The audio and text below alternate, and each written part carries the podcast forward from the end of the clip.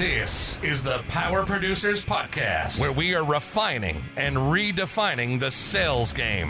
Rule number one is you have to believe in yourself. You're the only one who doesn't think you belong in this appointment. The prospect has already validated your existence by scheduling time with you.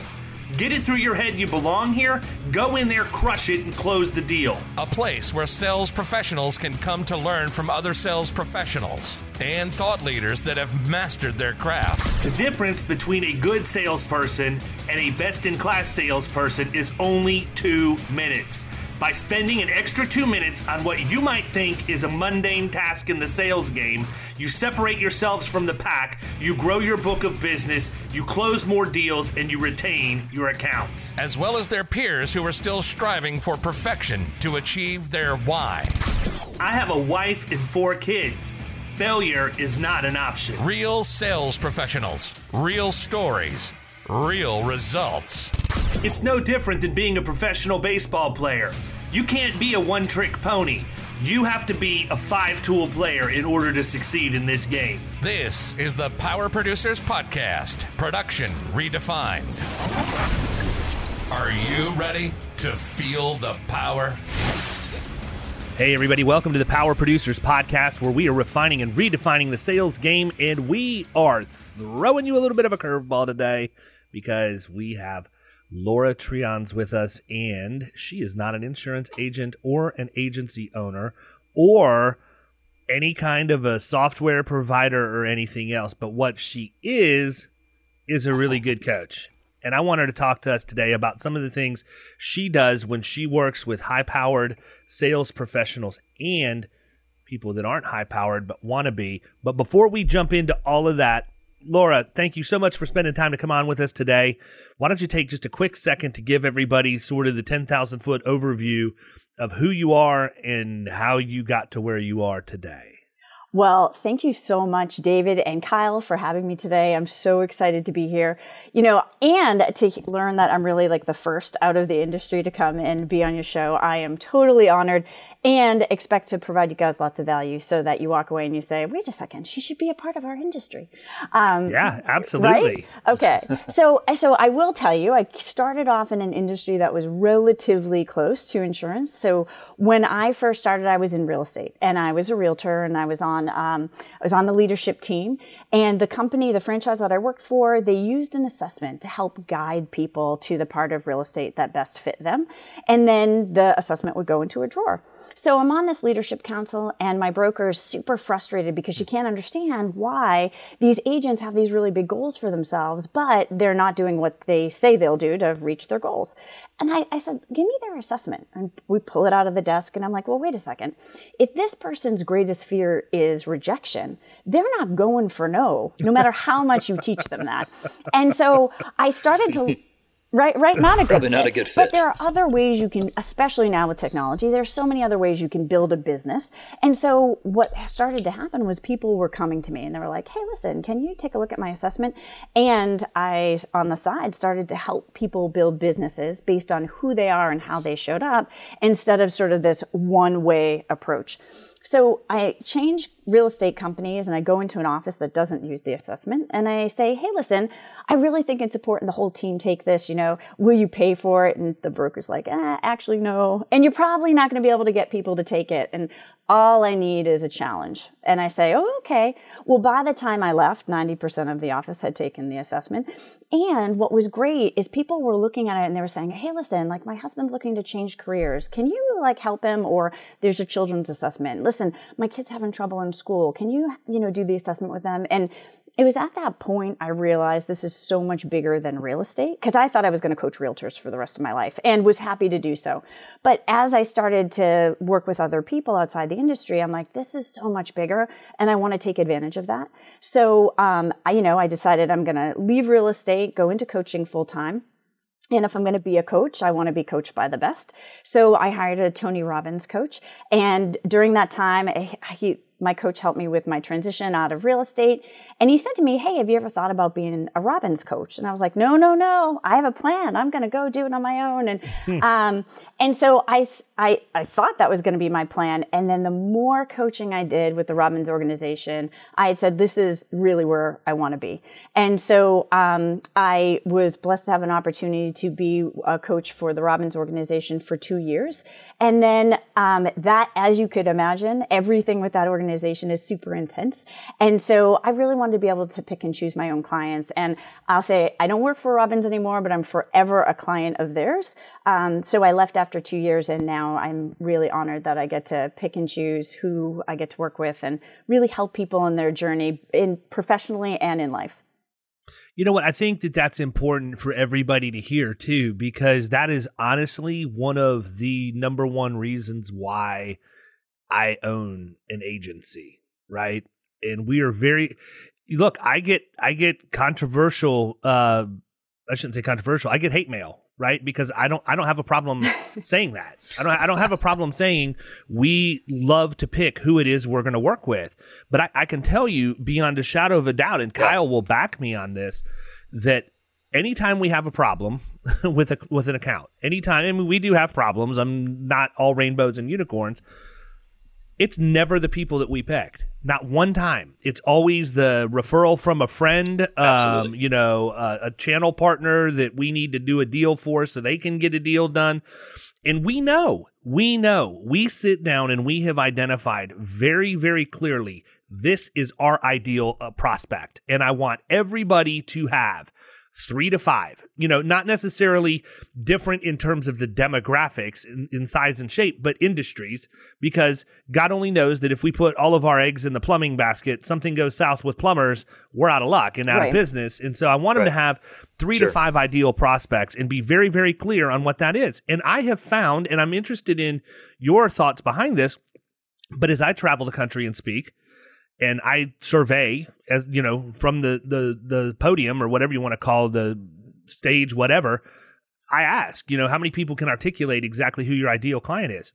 They they can't people have never mm-hmm. taken the basic step to sit down and say this is who I want to represent I think part of that maybe has to do with the fact that as you work for other people and organizations as you're moving and progressing in your career you don't have that latitude and freedom to determine that. And when you do, it gets a little bit freaky, and we, we we're not used to that, so we're afraid to maybe take that step out there and say, you know what, I really appreciate the fact that you reached out to me, um, Mister uh, Two Man Candle Shop in a strip mall, but you're just not going to be a great fit for me. I have an unbelievably good relationship with an agency down the street that loves small business. You would be perfect for them.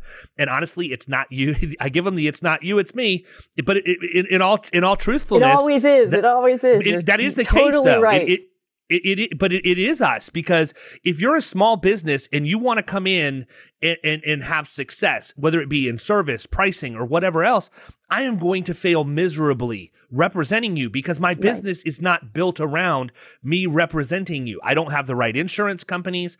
I don't have the right um, things from a service perspective internally. We focus on a very specific size and shape account. We know what we're good at, and we try our best to stay in that lane but it's never the people we intentionally pursue that give us the heartburn and grief because we already know those are the people that are going to get the most value from us. So I'll let you chew on that for a second and, and Give so, us your thoughts. So you you made so many good points there. I mean, number one, you have to have your ideal client. And here's what I say, especially you know whether it's working with realtors or insurance, you can, you want to define your ideal client so that's who you market to. You can service different people, but you want to know your target market because when you try to be everything to everyone, you are nothing to no one. No one can identify you. So mm-hmm. being clear on your niche becomes so vital so that you know who to market to. And to your point, David, when someone says, Hey, listen, I don't service that group, but here's someone who does, you want to be that person. Other people can refer to you. And oftentimes people and you know when times are tough like you know now people come from this place of lack and they think oh i have to take whatever business i can get. And i'm saying no no no no no it's actually the opposite.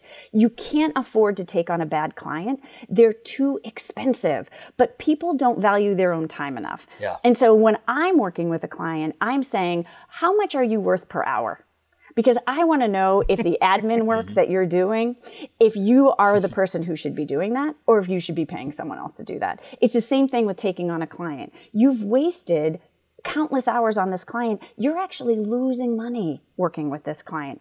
It, it never works in your favor. It's so important to define who you want to work with. And, you know, David, that point of having multiple, you can have multiple key clients, but making sure that it's crystal clear is vital. Yeah, it's funny. And so the reason why mm-hmm. we sort of chuckled a little bit is it's almost like I downloaded to an SD card and then you stuck it in the side of your head and you're saying the same things that I say because, you know, again, I tell people all the time if you don't know how much you're working for per hour, what are you really working for? Do you even know? You know, and yeah. when you start breaking it down, you know, so there there are people in our industry right now that are chasing just things that are never going to land, and it's just a perpetual waste of their time, and they're working for less than minimum wage yeah.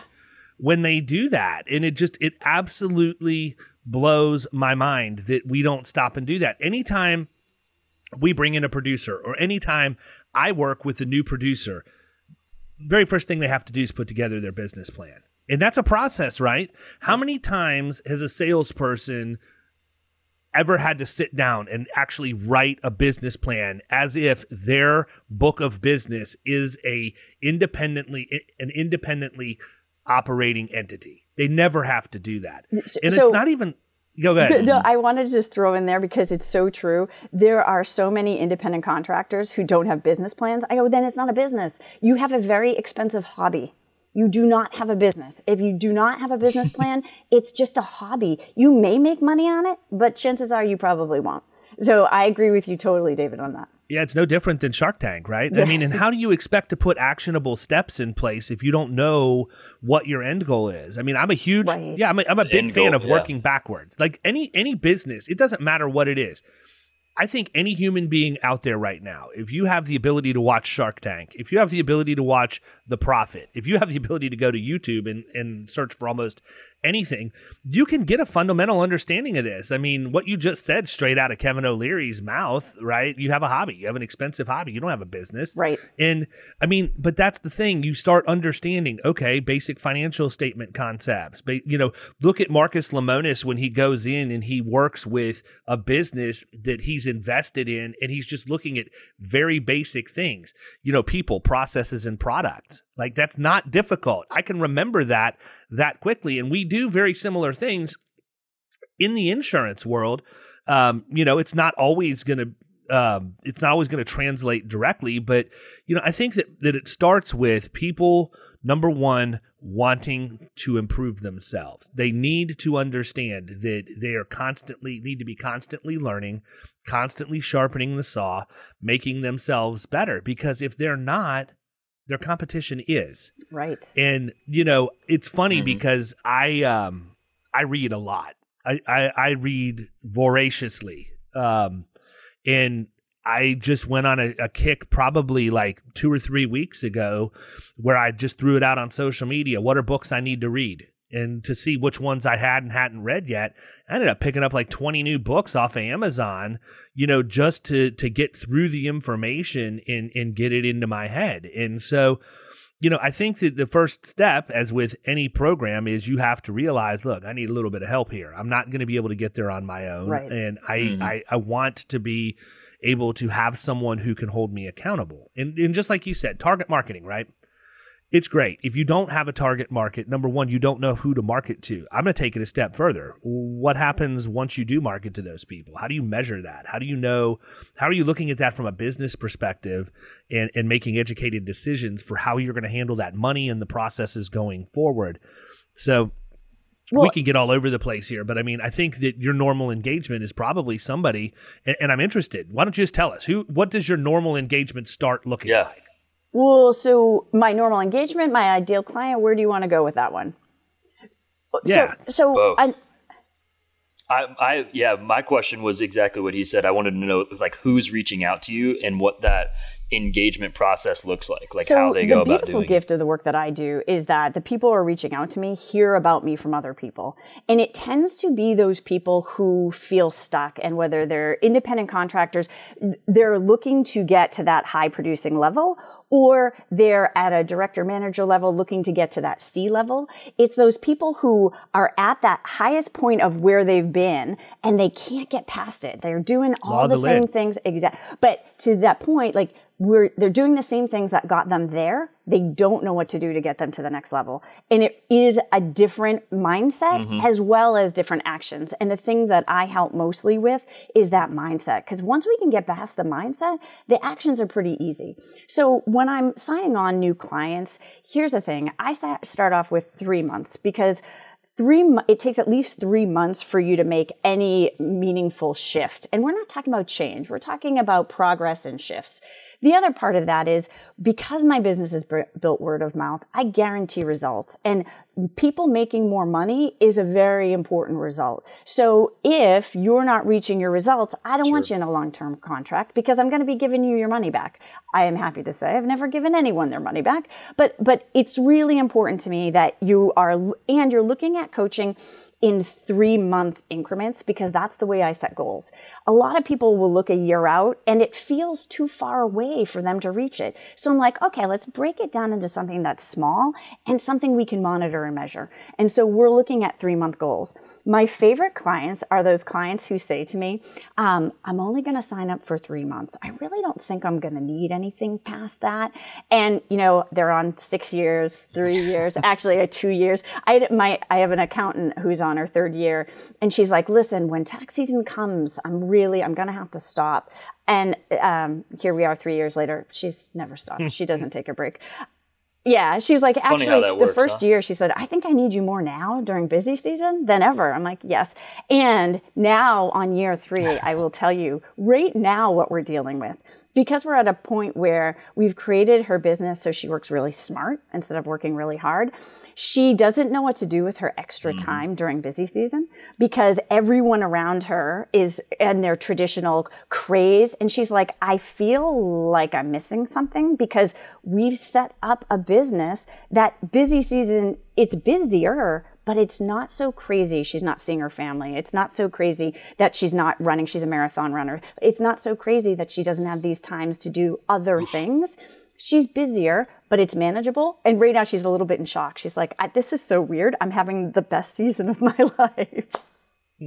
You know, I, Well, you I make a comment all the time. It is never the process, it's always the person, mm-hmm. period. Yeah. You know, if the process is proven and it's replicable, it's the execution of that process and the level of intensity and thoroughness that someone um, uses to execute it that determines the ultimate outcome. So that's what I was thinking about as you were saying. You know, you don't want people if people aren't making more money, you don't want them locked into a, a long term contract.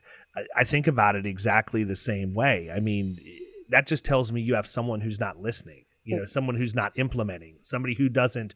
People want accountability until they need to be held accountable, right? And I, I, think that Yeah. for me, I, I'm one of I, I don't know that I'm rare per se, but if I go to somebody and say, "Look, I, I, I want you to hold me accountable to this, or I need your advice on this," I actually listen to it, and if I don't implement it exactly as it's given to me, I may morph that into something that makes more sense specific to my agency or to the insurance industry to do it. But I, you know, when you engage with people, how many of them engage kicking and screaming versus you know granted i understand they reached out to you so it may not be relatively evident at the onset of a relationship but you get a month in. I mean what how many of these people are starting to push back and like eh, this coaching thing this accountability thing i really don't like it too much. I'm going to keep you know wheeling and dealing the way i have been Well, so in picking and choosing my own clients, and because when we when I start every engagement, we do uh, an assessment debrief. I really can get a good sense of people and their level of commitment at that point, just in conversation. The the other thing, so when I was working for someone else and taking on any client, a lot of people come to a coach because they want a magic bullet. I'm going to tell you right now, I am not a magic Right. bullet. If you want long term effective um, progress, and again, I stay away from change. I'm not looking to change anyone. We want to look at patterns. What part of those patterns aren't working for you? How do we have to adjust them based on your behavioral style? And then how can I help you take action toward that and hold you accountable? A lot of times people will sign up for a program because they think there's a, a simple system like, oh, I'm going to follow your system. Well, if the system isn't a match for your behavioral style, you're not going to follow it long term. You're going to start it and then you're going to peter out. And so those people tend not to be attracted mm-hmm. to my style coaching because I'm not coming up with some like, oh, you're going to have magic happen in the next three months. No, that's not what happens actually. We look at your goals and making progress toward those. And that commitment over time is what really gets you those results. It sounds similar to like a diet, right? Like a lot of people think about getting on a diet and think it's going to, you know, work for them because the whatever the new fad is works for everybody else, but it's really more dependent on your, you know, individual nutrition and your body type and all that. That's kind a of gr- thing. So I, That's a great think that's a analogy. Um, body type, because again, we're looking at behavioral style, like what's going to fit fit for you, instead of this one size fits all. Like you know, oh, this one magic diet's going to work for Mm-hmm. everybody. It's not going to work for everybody, and so it is. But it's Yep. people willing to make that investment in themselves, and that's the other part. Is the time, even the time, even more than the money part. Is I have so many high level executives who are like, I'm too busy. A lot of solopreneurs, independent contractors. I'm too busy. I don't have time. You don't have the time not to get a coach. I mean, when I look at how I'm helping people grow their businesses, and and you know, one of my other con, uh, clients, he's in construction in Florida. Um, he's another one who said, "Listen, you know, three months. I was recommended to him by somebody else. I really don't think I'm going to need you after that. Again, we're on three years, and and for him, his business has grown so much and he didn't even want to be that it was a family business he didn't want to be the head of the business he's like this is this is too much for me we've created a, a business based on him instead of based on you know his predecessor. And he's like i i we was- we were on our call last week. He's like i'm actually enjoying my business. And i'm like oh ooh, this is amazing. This Yeah, is what yeah this is what we're we're working toward. But he's he didn't have the time. I'm too busy. Our busy season. I hear a lot of that. And i'm saying you you don't have the time to waste to be trying to guess and do this on your own You know, I we that's obviously a an objection that we get all the time. Uh, you know, you go to call somebody regarding their workers' compensation program or something along those lines, and we have the ability of having intel before we call. We know what their workers' comp Yeah. experience mod is, and I'm not going to get into all of the nitty gritty of what all of that means, but I'm going to tell you it's basically their report card of how they report relative to where they should have how they how they should have performed. So mm-hmm. if you were an average company and you had exactly the amount of losses that the National Council of Compensation Insurance expects you to have, your experience mod is a 1.0. If you're worse, then your mod goes up, and if you're better, it goes down, and ultimately that creates a surcharge or a discount on your overall premium because that factor is multiplied by base rates. Okay. That's it. That's all I'm going to tell you about technical insurance speak today. We know that. We know that because it's public domain for us to be able to go in and get the experience mod. And so if I call an account that's paying $150,000 a year for their workers' compensation premium, and I know that their mod is a 1.5, I know that if they were average, they would only be paying $100,000 a year, right? So when we call them Right. and we get that uh, objection of, I don't have time, my immediate response is, oh, so you make $100,000 an hour?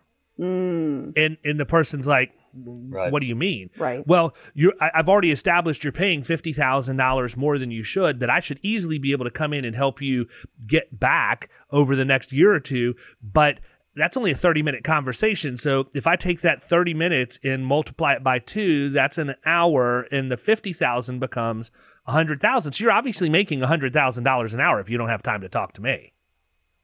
And then it hits them between and- the eyes. right It's always just a, such a weak objection. I mean, I used to get it, you know, when I was selling the office supplies. That was one of the top ones that we would get all the time. Too busy. It's like, it's like, look, you're not too busy to have a two minute conversation that's going to help improve your bottom line. It's just, it's, it's just a, there's always mm, something else. Exactly. You're too busy to talk to me, but you In have the my time to go to experience- Costco and get your cases of paper. right, right, right, right, right. Yeah, the exa- drive. right, exactly.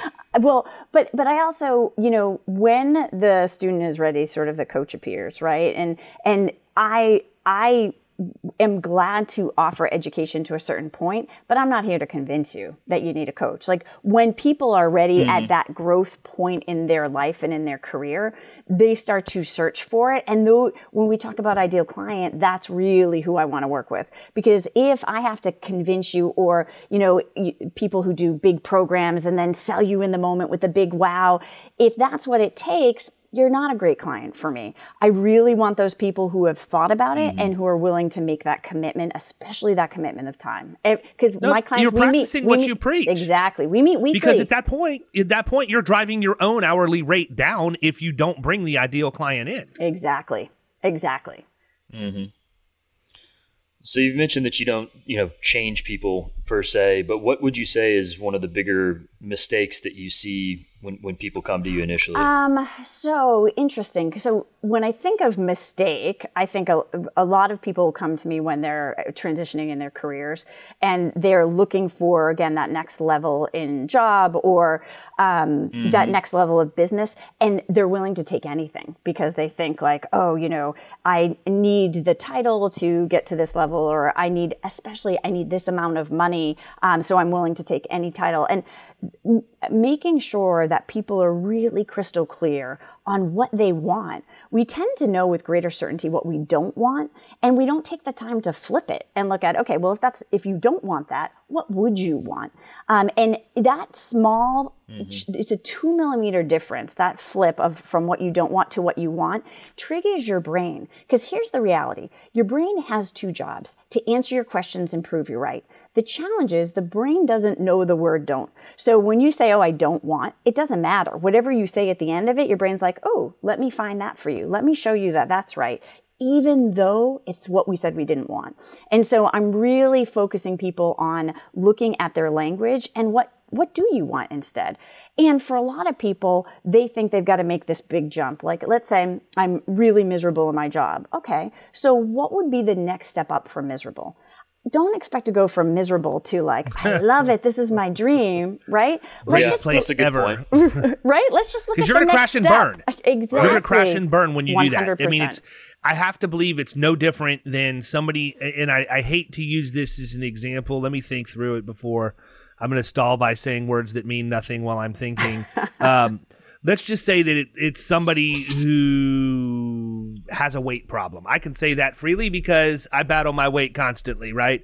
So I go out and I work really, really hard to to go on a diet, and then boom, I go like you know that's why I think keto and some of these other And then you and then you show up in Key West it is. and it's It- but I mean, I think you know when you have these diets like keto, and I mean, look, we all know society wants results instantly. I mean, we have a frickin' procedure where you can go get three quarters of your stomach cut out because you can't be disciplined to eat normal portions. And if I offended anybody, I'm sorry. I apologize. I don't care because you do have control over that. I have control over that. I have excess weight, you know, because I make bad eating choices. And every single one of those adds on itself you know and then you end up with that result. I think it's the same thing. You know i go out i go on on a diet i have really good it, it- you know really really good um, results from it and then i find myself standing in the cuban bakery on saturday. Like why? Why did i do that? You know why did i put myself That yeah Cuban but why do i put is the myself in that man. position? And you know it's Right. it's interesting because i think that we are that way about so many things. One of the best things one of the best experiences that i ever did and you, you mentioned this earlier was running marathons. I've i've run several over the course of my life. Not i will never run another one. My knees are non-existent as a result of running those. But um you know it, it is a very mental and psychological process and people say that and you, you know it's just like when you it, it's just like Yeah. kyle just had his first son and it's easy for me to say you're going to think about life differently it's going to change until you experience that You're right. you don't really Right. understand and and everybody says that but i can tell you that running a marathon is not the issue I mean, that's the easy part. If you do everything you're supposed to do leading up to running the marathon, you're going to finish it and you're going to finish it just fine. Right. But it's all of the months of training that you Training. did, of forcing yourself. And it goes back to what James Clear talks about in Atomic Habits. It's those little bitty, boom, I have the decision. Do I get out of bed and train or do I not? Right. If I get out in bed and train, mm-hmm. you know, are my shoes by the door, right where I need them to be? So it's easy for me to get dressed, put my shoes on, and go. I mean, is everything set up and staged the night before so that I have a path of least resistance that morning when I get up? Or do I hit the snooze button, roll over, and wait for a couple of bacon, egg, and cheese at McDonald's, you know, on on the way to the office? Well, th- It, it starts with a choice that small. Well, and this is where I'm talking to clients about commitment. And I'm saying on a scale of one to 10, how committed are you to that? And so oftentimes people come in at a six or a seven. So I go, listen, if you're an eight, nine, or 10, you're committed. You're going to do what it takes. If you're a one, two, or three, you're never going to do it. You might as well take it off your list. What happens to the four, five, six, and seven is those are the dabblers, right? They try a couple things and then they're like, I've done everything. And so when I'm working with clients and I say, and they say, eh, the weight is a great example. I want to lose weight. Okay, how committed are you on a scale of one to 10? Well, um, I'm about a seven. I'm like, okay, so what would it take for you to be an eight? Right? I want to know what's that next step for you to get to that next level of commitment hmm. because it's the level of commitment that determines whether you're going to do what it takes to even putting your stuff out the night before. And if you're not committed, a lot of people are like, well, I'm kind of committed. I'm like, okay, how long has this been a goal of yours? It's been a goal 10 years. Then you're not committed. What's going to be different this time? What's going to be different? Because if nothing's different, you're not going to take different actions. And that's okay, but stop beating yourself up over it. Let's look at a different goal. Here's the beautiful thing. When you start showing people success in parts, certain parts of their life, they start to create and find success in other parts as well. So let's not have weight as your goal right now. Let's work on a different goal so that we can look at the patterns that work there and then apply them to weight if you decide at some point you're committed to that. If you don't get committed to that, who cares? Stop beating yourself up about it. very you know again i agree with I what you that. said too about how people think and, and how they choose their words i look at it very very similarly um, the difference between scarcity and abundance in your mindset right and you know our industry is one where people can get caught by a lot of shiny objects you know software products whatever else that's been established for years now. But you know when i talk with people about a product like we we use hubspot as our crm inside of our agency. Yep. hubspot not cheap you know at all. It's expensive and it's fully customized and i've got a guy that does nothing but customize hubspot for us so that we can get the most out of that investment right? But it goes back to how you choose your words. When i talk to somebody about hubspot i know the end result of that conversation within the first minute of that conversation because that person's going to ask me one of two things how much does it cost or how much is it going to make me i want to work with the person that asks how much it's going to make me if mm-hmm. you're worried about how much Right. it costs right. Right. now you're already you're done Yep. you know i've already disqualified you from from being somebody that i would spend time with just because you're not thinking clearly the other thing is and and you said something interesting and I don't know that this is maybe more anecdotal than anything else, but you know, you made the comment if you're a seven, what's it going to take for you to get to an eight? I don't know of anybody, uh, you know, in, in we can go back using weight as the example, but you know, maybe maybe with success in in making money or closing a big deal, I just have to believe based on personal experience that for somebody to go from a seven to an eight, how many times is it something positive that motivates them to go to the next level versus something negative? And here's what I mean by that. Um, you know, I need to lose weight. Do I have to have a heart attack to get more serious about it? Do I have to be told that I need to have a double knee replacement to get more serious about it? You know, or is the fact that I have four kids at home enough for me to emotionally know I need to be around for them for the long term? Versus, you know, in the in the sales game, do I need to have a large account taken from me before I decide I'm going to get more serious? Do I need to lose a large account, or do I mm. get a taste of that sweet nectar of commissions and be like, I'm real serious now. I want to take this thing to the next level and then I reach out. What how are these people motivated when you talk to them? So this is such a great question because the fascinating part is that I find a lot of it depends on behavioral style, right? So typically if we talk just gross generalities, 80% of people move away from pain and only 20% move toward pleasure. But I, it's so much more than that because it is anecdotal. It does depend on what's happening. I will tell you, statistics show that seven out of 10 people who are told, if you do not change your lifestyle, you will die. They're told this by a doctor. Seven out of 10 do not change. It, I know. When you're told you're going to die, right? So, in an anecdote where you go, okay, well, de- death should be a big enough pain they're not changing. So no, because it's not tangible to them, right? It, exactly. They have to have, it and, and I see this all the time. Away. It feels yeah, too see, far I, away. So yeah, I see it all the time with people who like I have friends. They're you know their dad's overweight. Overweight. Everybody knows. You know. Oh, look at look at so and so's dad. He's a ticking time bomb. Blah blah blah blah blah. Knows he needs to change. Never changes. Has the heart attack literally 100% predictable heart attack, has it. Next thing you know, the guy's 80 pounds down. He's walking around the neighborhood, and you just want to grab him by the neck and choke him and say, Why didn't you listen for all of those years when everybody saw this coming, including you, but you couldn't get through the psychological breakthrough? And it goes back to yeah. one thing and one thing only, in my opinion.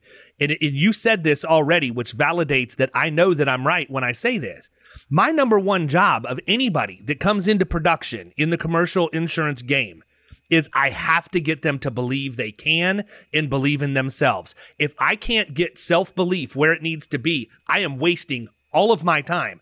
And I can't, you know, I can't spend six months getting somebody to believe in themselves. Right. I, I need to figure out, am I going to be able to make this person shift their mindset enough to where they can start looking at it as, oh, I can do that. I can do that. And how do I, how do I drop little crumbs to get them, you know, eventually to lead them to where I want them to be? But I'm, I'm interested in your thoughts on that. Well, so that's why, uh, so that's such a great point. Confidence is really the key factor. How do you build confidence? Well, you know, I'm really focusing on clients and looking at their successes. When we talk about engagement earlier, every single session starts off with what are your successes between this week and last week? Because what happens is as humans, we stack all the crappy stuff that happens and we don't even count the good stuff. I mean, to the point where we discredit it. Like, oh no, I'm supposed to do that. Well, wait a second.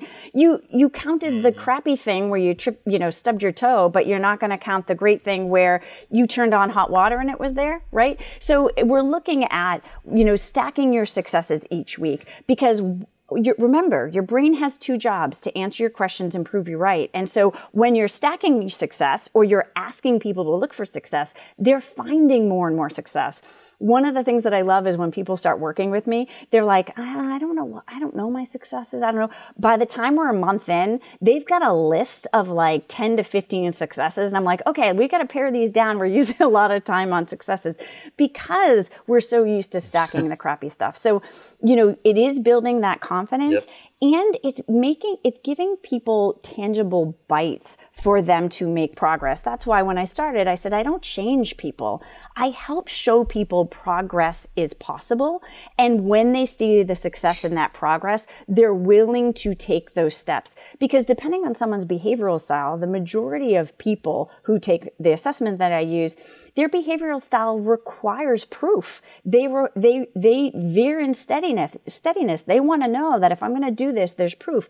Well, that means it might take a little bit more time. And that's where a coach can be so helpful because I can help you take things at your pace and make sure you're focused on the success. At the same time, um, I, I had a client who said, like, I, I rule with a, a velvet hammer. And my daughter was like, velvet. Like what part of that is velvet? Um, and so i said i didn't mean i use it at the same time. It means that i have both options.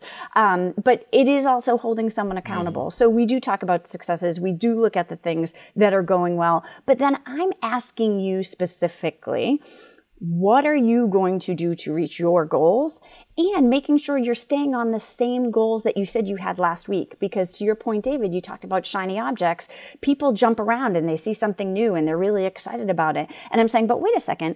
A month ago, you said this was your goal. What changed since then? Because I want to hold you accountable for your shifts in decision because you're not going to get to a goal if it's a moving target and making sure people are crystal clear mm-hmm. on that outcome. You know, I, I liken that a lot to inbound marketing, digital marketing. Okay. I can't tell you the number of people that I talk to that I say, look, are you blogging? Do you have a blog? Do you understand the importance of anchor text and keywords for search engine optimization inside of your website? Do you realize that if you write articles on a consistent basis, that every time you write one of those articles, it's like hiring a salesperson to work for you 24 hours a day on the internet? Do you realize? And we walk through the strategy and you get them to see it and you get them to believe it. And then it comes down to time where you have to execute right? I can give them an editorial calendar and say this is what you you should be publishing an article a week. Here's a foolproof way for you to do this.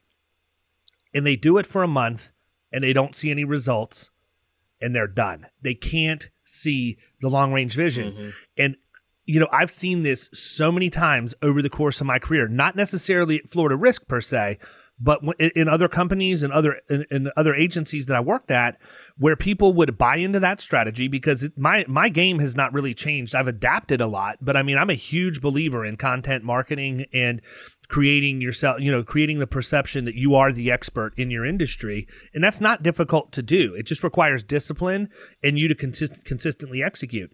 Can't tell you the number of times that I see people who just quit, just give up and quit, and within two weeks they leave the organization and accounts start rolling in from all of that content that they produced because they haven't seen. I think part of that has to do with when you set the table for someone, you have to give them the long term vision. But people, by and large, specifically salespeople, in my in my opinion, yeah. can't see it. Impatient, they can't man. see the long term vision, and even if they yeah. can see it, they're not willing to put in the the work I, I shouldn't say that. They don't understand how to put things into digestible bites so that they can see enough progress to keep them in the mix daily to ultimately get to that end goal. Well, I think that that's part of where the disconnect well, comes especially from. too with yeah, with the way that things are these days. I mean, we pick up our phone, you know, we turn on the TV, right. whatever, and it's instant. Like people are, tra- are have been trained over the past whatever decade or more that things you know come like that. And when it's not like that I think that it, it, just makes it much harder for people to, to like you said, see that long term vision. So, one of the things, oh, I, I, agree with everything you guys are saying here. One of the things that I work with my clients on is finding the mode of communication that's natural for them. Because here's the reality if you say, oh, you should do a blog, and it's dreadful for that person to sit down and write the blog, they're going to put it off. They're not going to do it. It's impossible to, to be consistent. And that's my focus. I don't care what you do just do it consistently because here's the thing about consistency. Consistency creates momentum. Wherever there's momentum, there's energy. Where there's energy, there's money.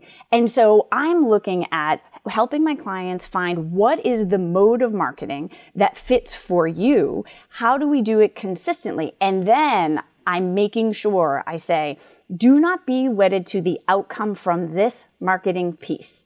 I want you to look at the momentum and energy from all around you. Because the problem with statistics is, you know, I have a realtor right now. She, I've been working with her six years. We're four years in. She's finally four years in. She finally starts doing uh, postcard marketing. Right? Okay, great. She's got her her target market. It's a community she's very familiar with. So I said, here's the thing. It took so long to get you to this place. Don't expect you're going to get results necessarily from postcards. Look at the energy and the momentum. I will tell you, this woman, the energy in her, because in doing that, people just started to recognize her. So she started to go to the community more often. I mean, there was such amazing, she is the number one agent in that community right now. And it was because she picked something that would be simple for her to do. And then she did it consistently and she showed up mm. there. It wasn't just, I'm going to put it out there and hope something comes back. It was follow through. She does an event there once a year. I mean, it was a whole process, but it was around something she could really sink her teeth in and believe in. Because before that, she's like, oh, I'm not really a part of a community. I don't really, oh, that's not really, she just hadn't found her match. And when she was ready, now her business is built there and she's killing it. Right yeah, you now. know who's killing it and who's consistent? Nice. The car warranty people that call me on my phone all the time, right? I mean, as, as laughable as that is, it has they've got it has they've to work. Got to be Yeah, they've got to be getting results. Did you right. see the the meme where there's a, a, a scroll in a bottle and it's like yes, um, for your I car did. insurance? Yeah. Like it's so funny. I'm like, that's so true. they stop it. Yeah, they don't. I mean, it, and it blows my mind. But I mean, to your point, you, all it takes when you when you engage with somebody like that, and they make that change, and they start to just get just a little taste of it, it becomes so addictive at that point. You know, you mm-hmm. do get the endorphin rush. You do psychologically gravitate, and you're and you're hundred percent right. You start breeding momentum, and then energy, and ultimately money is going to follow that. I've seen it time and time again. Mm-hmm. You know, it's just, it, it, but you also hear the reverse, right? People use that as an, as an excuse, knowing that that works. Oh, if I could just get one big one under my belt, then I'd have everything I need to push myself to the. It's always going to be what's the next mm. excuse going to be? It's if this, if this, if that. There are no ifs Yeah. other than if you take the time to execute, you will win. Period. That's the only if you should be thinking about. Well, if you if you wait for the big one, you'll be waiting a really Yeah. long time.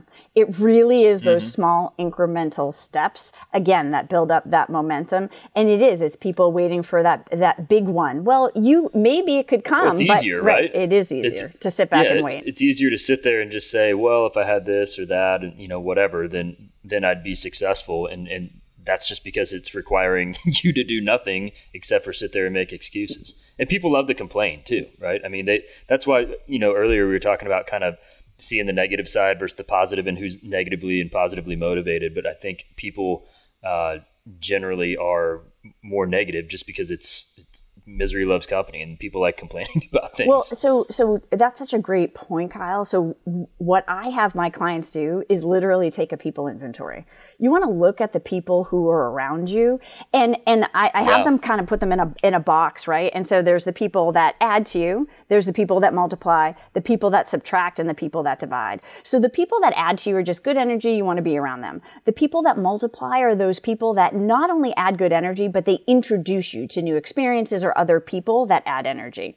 The people that subtract are the people that, you know, what, they're kind of downers. You don't really want to spend a lot of time with them. And the people that divide are those people, those are the, the energy vampires. You don't want to spend any time with them. And I always say uh, people get really sensitive about labeling others in these boxes. And I'm saying, well, wait a second. It's important to know just because someone falls into that category, it doesn't mean you have to cut them off. You want to be really strategic in how you spend time with them.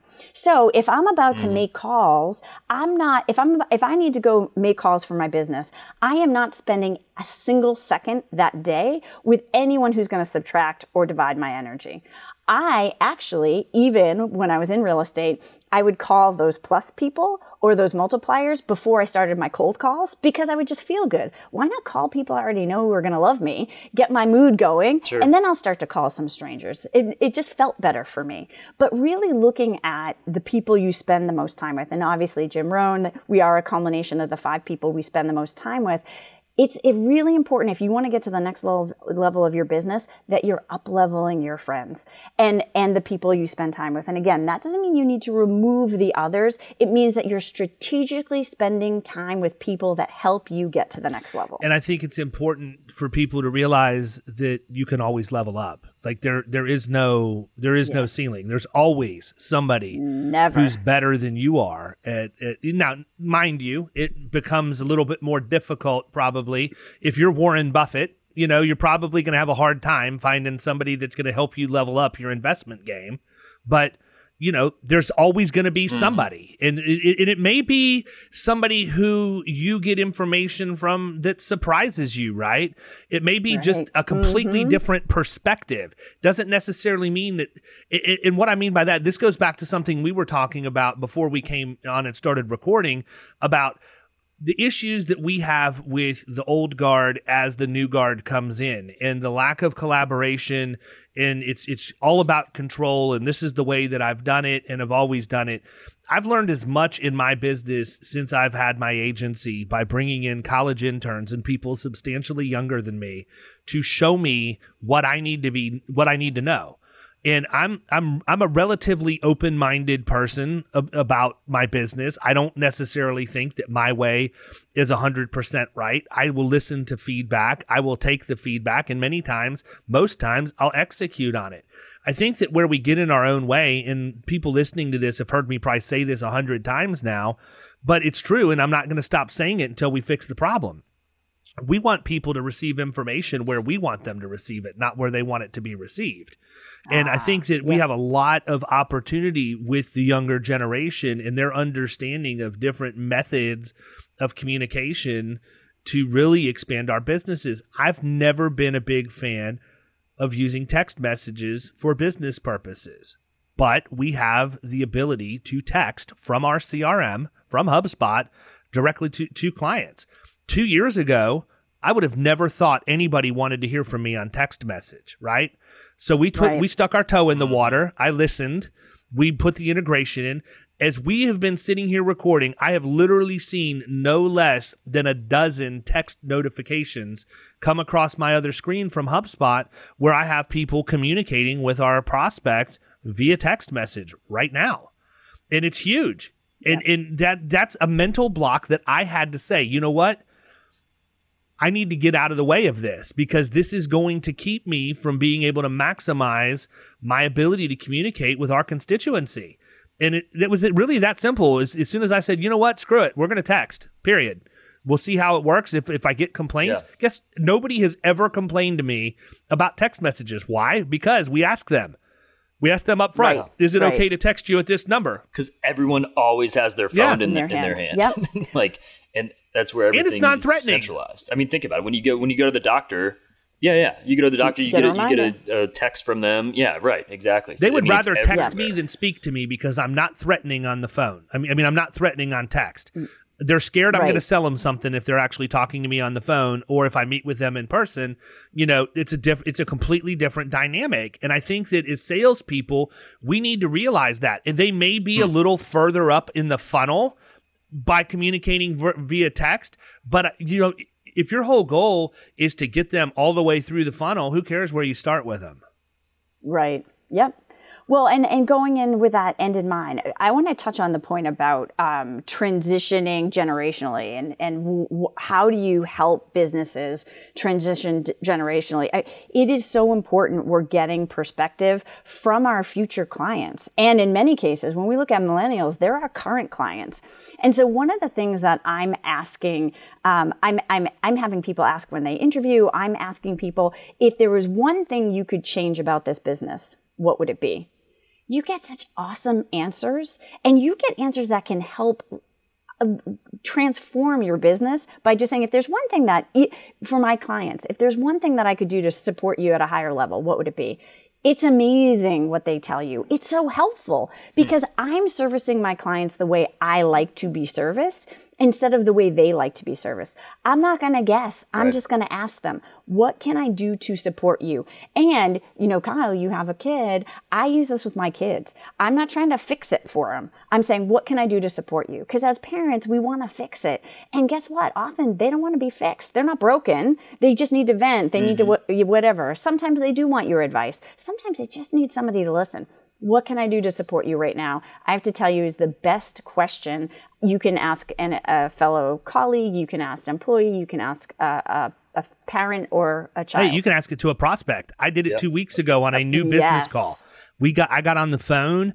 The lady, you know, number one, everything on the out on the surface of of the stuff we could research before a, a first call looked like there's absolutely no reason she should be talking to me.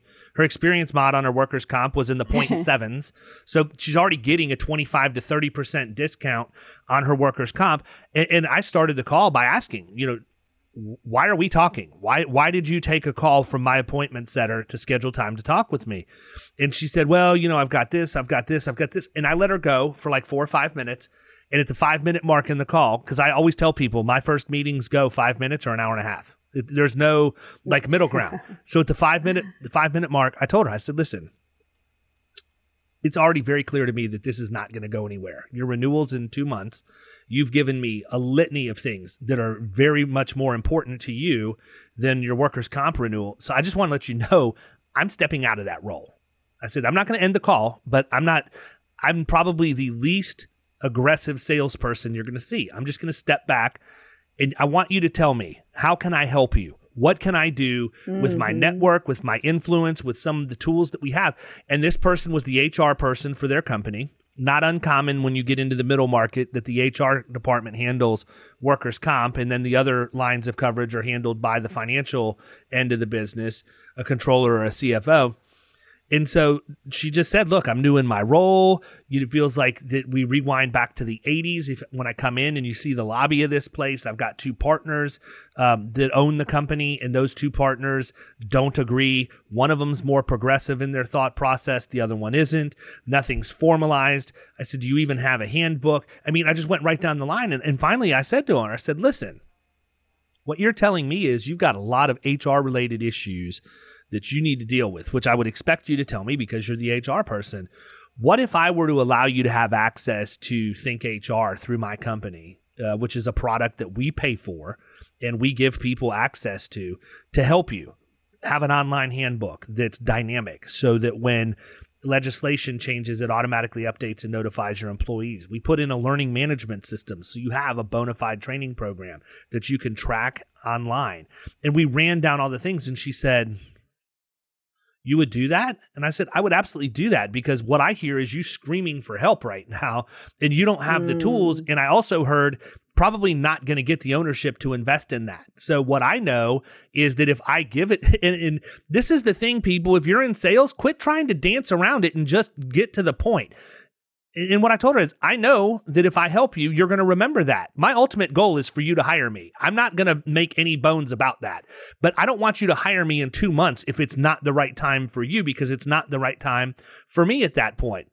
I'd rather help help you. Let's just say forget it. We're not going to worry about trying to force this workers comp deal to happen this year. We know when you renew. You tell me when you want me to follow up with you. I'm going to give you full access to our resource right now to help you get on track when do you want me to follow? She goes, if you would follow up with me on August 3rd, that would be awesome. I said, fine, done.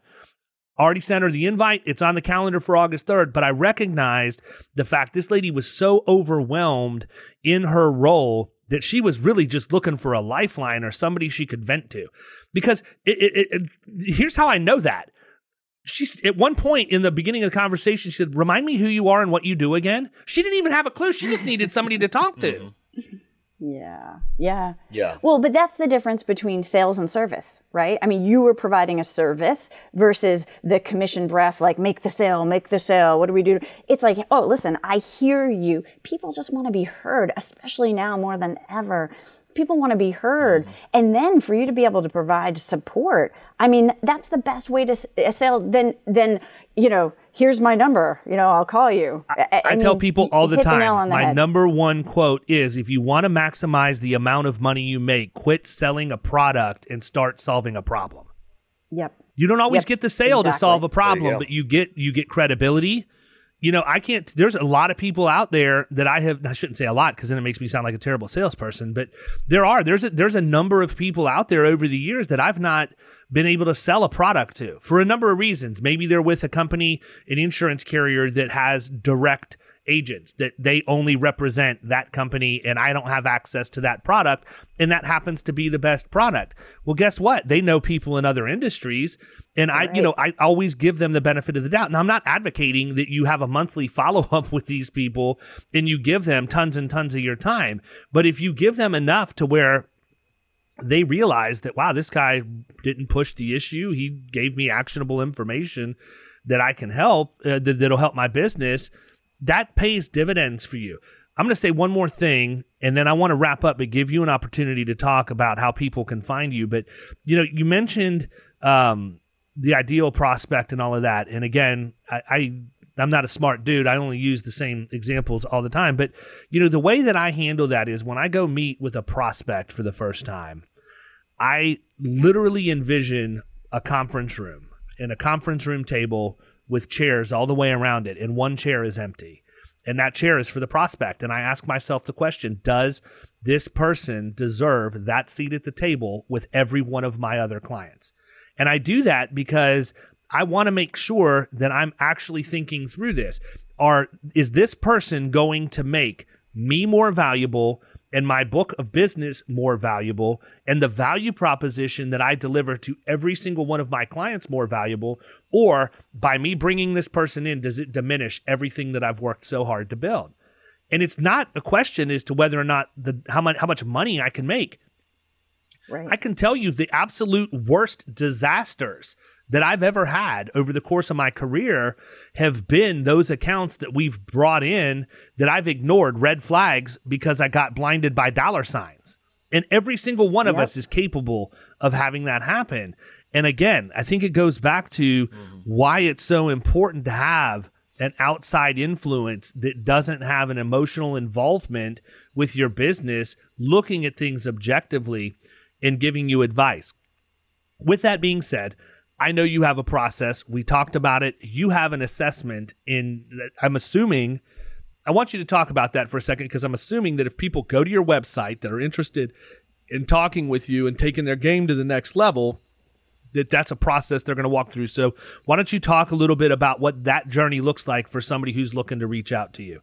And this this the floor is yours. We're wrapping up after this. So this is your shot. This is your Macy's Thanksgiving Day Parade. This is my This is Macy's- it. Laura, we've been working up to this for 58 minutes. Go get it. Okay, so here's what I want people listening to this podcast to do because you know what? We've all gone through a really challenging year, and I really want people to start to look at creating a purposeful life. Let's forget trying to um, make the most money. Let's forget trying. All of that happens when you're living this purposeful life. So, what I would like people to do is to go to purposeful hyphen life.co and there it's going to talk about the equation I mentioned toward the beginning of the show, which is, you know, defining what is your ideal life experience, then looking at how do I communicate this with other people, and then how do I live this consistently today, not waiting for the perfect time, right? This is the idea for creating a purposeful life. So when you go to that website, you get to see information about the equation, and then there's a little survey that you can take. This will allow you the opportunity to see, are you living a purposeful life right now? Then after that, there's lots of different ways to work with me. So I have um, a purposeful life coaching program that will start in the next month. Um, and then one-on-one coaching. If you are interested in learning more about one-on-one coaching, there's a little link on that website. You can contact me there. If you want, que- if you have questions just about coaching in general, reach out to me. I really am a resource. Again, I don't work with every client, but if you have a need and I'm not a fit, I have a list of people that I can refer you to. And so the best way to reach me is to go to that website. Once you're there, you've got different places that you can click and learn more about me and my approach. Um, and then take the survey. You know, there's free tips there. Um, you can get coaching immediately. Awesome people. You heard her purposeful life.co. Go there, take the take the survey, and then see what happens. I, I don't think anything bad could happen from that, right? I mean, that's the first Definitely that's the not. first that's the first step. I mean, Laura is not going to take your information and sell it to the car warranty people. You know, that's not going to come from this survey. We They've already they've already no, got we need it. to be buying our leads list from them. I mean, it's like everybody on the face of the planet.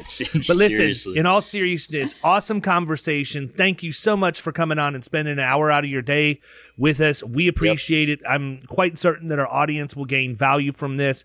And I really do encourage everybody to go visit purposeful hyphen life. By the way, the hyphen is that little dash, you know, people sometimes Oh, so don't good. know what the hyphen is. I say hyphen because that's what they said when we were in school, but a lot of people don't even know what it is. Like my kids, for example. purposeful hyphen life.co hmm. and take the survey. Laura, thank you again. Really enjoyed having you today. Thanks, David and Kyle, for having me. Thank you to your listeners for listening. And I look forward to um, being in touch and, and serving them in any way I can. Awesome. Sounds good. Cool. You've been listening to the Power Producers Podcast. You can follow Killing Commercial Insurance on Facebook and YouTube. And if you want to take your game to the next level, next level, check out our book, The Extra Two Minutes, and our website, killingcommercial.com.